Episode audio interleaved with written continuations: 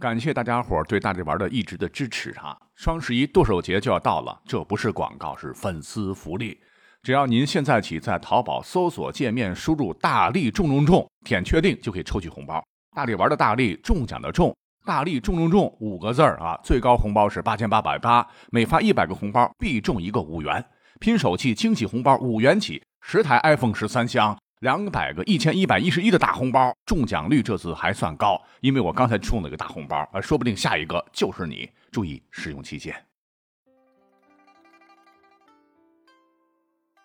欢迎继续来收听大历史哈，本期节目呢是由我们的热心听友吴威同学创作跟各位分享的，我觉得非常有意思哈。友情提示：由于本期节目比较重口哈，收听时请尽量不要进食。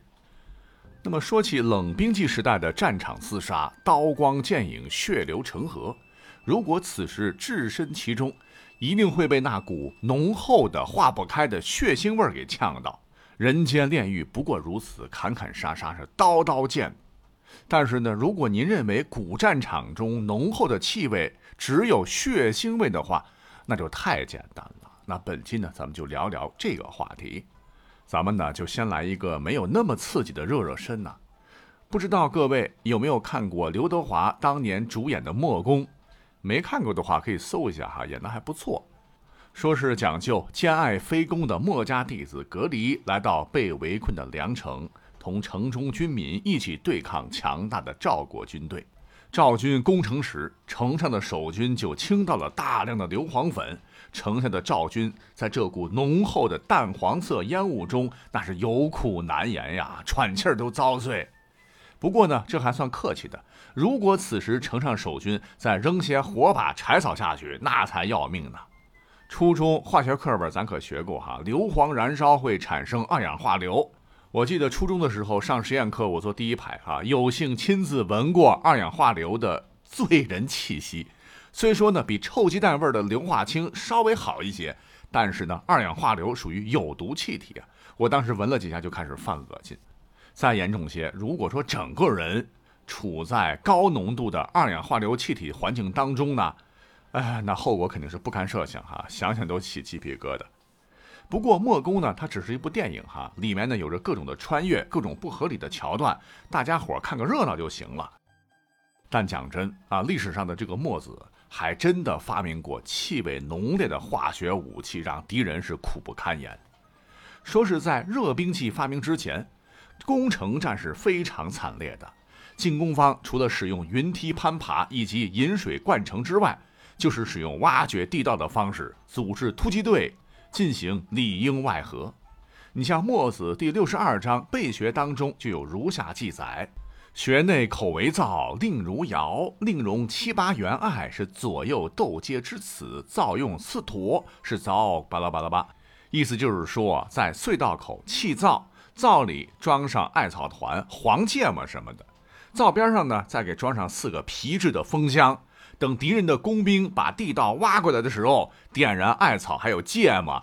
然后呢，用风箱把芥末味的艾草烟，或者说是艾草味的芥末烟，一股脑儿的给吹到隧道里边。那您可以想想这种感觉吧，哈，太他喵的丧心病狂了，哈！这些芥末你稍微吃一点，都直接上头啊。那讲到这一段，忽然想起来，前几天在网上看过，哈，有人用类似的方法熏老鼠来着。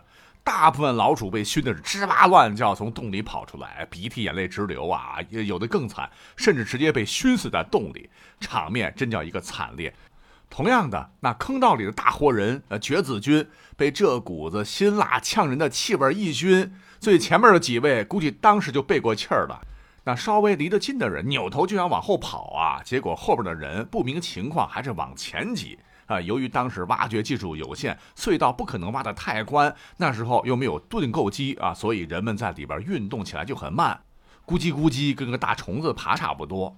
那我们山东人有个词儿来形容这种运动方式，叫做“雇佣”。如此一来，好家伙，一大堆人在这浓烈的辣烟中进退不得，雇佣不动，一边打喷嚏一边哗啦流眼泪。那这个辣可不是闹着玩的哈，就是四川、湖南那边的兄弟们也够呛顶得住。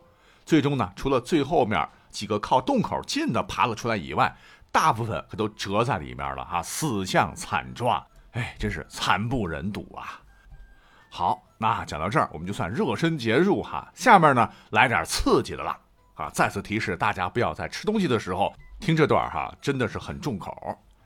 那么，在我们都很熟悉的《说岳全传》这部小说当中，有一员大将啊，唤作陆文龙，其生父乃是大宋的潞州守将陆登，人送绰号小诸葛。那一听这名字就知道此人足智多谋啊，将来犯金军堵在潞州城下，几个月是不得寸进。后来呢，如果不是金老四完颜宗弼亲自攻破城中的水关，又砍断城门吊桥的话，金兵就好收拾东西回家种地了。当然这是小说了哈，真实历史上并没有这么一位大英雄。不过小说中提到的他曾用金针儿来对付攻城敌人这件事儿，倒不是空穴来风。那什么是金针儿呢？请打开百度，输入“金针儿”二字儿，你会发现有几种不同的含义。一是解释融化的金属，这属于冶金的范畴了；另一种解释是一味名贵中药。不过原料呢是有点雷人，是用上好的井水或泉水，加入十岁小朋友的臭粑粑，搅拌均匀后，再用竹筛或纱布过滤之后，液体倒入瓦罐，再加入一小碗的甘草水，最后呢密封到两米深的土层中，十年之后方可成药。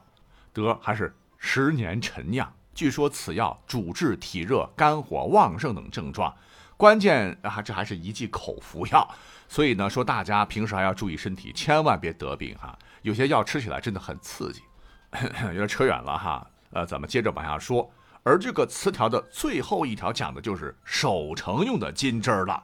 原材料呢，跟前面那位中药一样，就是在城墙上架起几个大锅，下面用柴火加热，缸里边收集来的五谷轮回之物是熬制沸腾备用。不是说把大家的粪便收集起来，呃，然后加热就行了啊。熬金汁儿是件有含量的技术活，不能早弄，不然没等敌人攻上来，自个儿先受不了了，呃，恶心呕吐哈。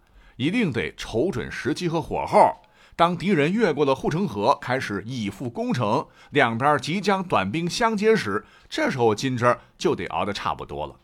熬好之后。总不是自个喝吧？啊！但见手上的兵士们手持长柄大勺，舀上满满一大勺热气腾腾的大粪汤，然后呢是嗡声嗡气的朝城下大骂：“兔崽子们，爷爷请你喝热汤！”为什么要嗡声嗡气呢？像我这样，因为鼻子堵着布条的哈。那城下的人听到有人骂他，那也不含糊，抬头回骂。结果张口间，城下倒下的东西呼噜一下，一点没糟蹋，全呼他脸上了。只听得嗷的一声惨叫，接着这个人就没动静了。啊，第一声惨叫是给烫的，随后是连疼带臭，那哥们儿直接晕过去了。此时城下臭气熏天，不时被金针醍醐灌顶的倒霉孩子就惨叫着倒在地上，身上裸露着部分被烫出了一大片骇人的大燎泡。说真的哈，久经沙场的老兵面对刀枪剑戟的时候，可以做到面无惧色。但是呢，这个大份八宝粥加热的温度很高啊，足以让最勇敢的战士被吓得是面如土色。于是顶不住压力的工程士兵最后也就撤了。那么据说有时候守军呢还会在金针里边呢加上巴豆等佐料来增加杀伤力。为什么要加巴豆呢？我没想通啊，我觉得大可不必了啊！就算只有那一锅金汁儿，杀伤力就足够了。首先是高温烫伤，这刀枪剑弩的杀伤都属于点线杀伤，而且有铠甲保护，会极大削弱威力。可是热粪汤就狠了，兜头一泼，所有漏着的地方都会遭殃。时至今日，哈，烧烫伤都是一件很难处理的事儿。那说到这儿，您可能会问了。那直接用热水不就行了吗？啊，非得弄这么恶心的东西吗？哎，各位，那可就不知道了哈。看似平常的大粪，那在古代，在没有抗生素的情况下，可是极其厉害的生化武器，里面有大量的细菌微生物啊。呃，不过平时有皮肤保护嘛，对人的伤害也是有限。即使是弄到身上了，顶破天也只算是杀伤性不大，侮辱性极强而已。但是要做成金针儿以后就不一样了，黏糊糊的附着在烫伤的地方，大量细菌从破损的皮肤处趁虚而入。那没有抗生素的时代，感染很快就造成人员死亡。而且呢，古代军医很少，根本忙不过来。这时再抬进来一个臭烘烘的伤员，我想你是军医，估计也会本能的放弃治疗吧。可以这么讲哈，一旦被金针烫伤，那就是必死无疑了。OK，那说完这两个刺激的哈，咱们稍微的缓和一下，再说个不一样的。你看，现在的小说和影视作品中，守城一方会大量使用火油来御敌，进攻方呢也会点燃装满火油的瓦罐，然后用投石车将其投进城中纵火。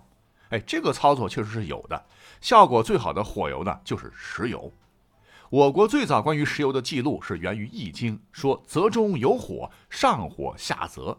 这应该是石油蒸汽在湖泊、池沼水面上起火现象的描述了。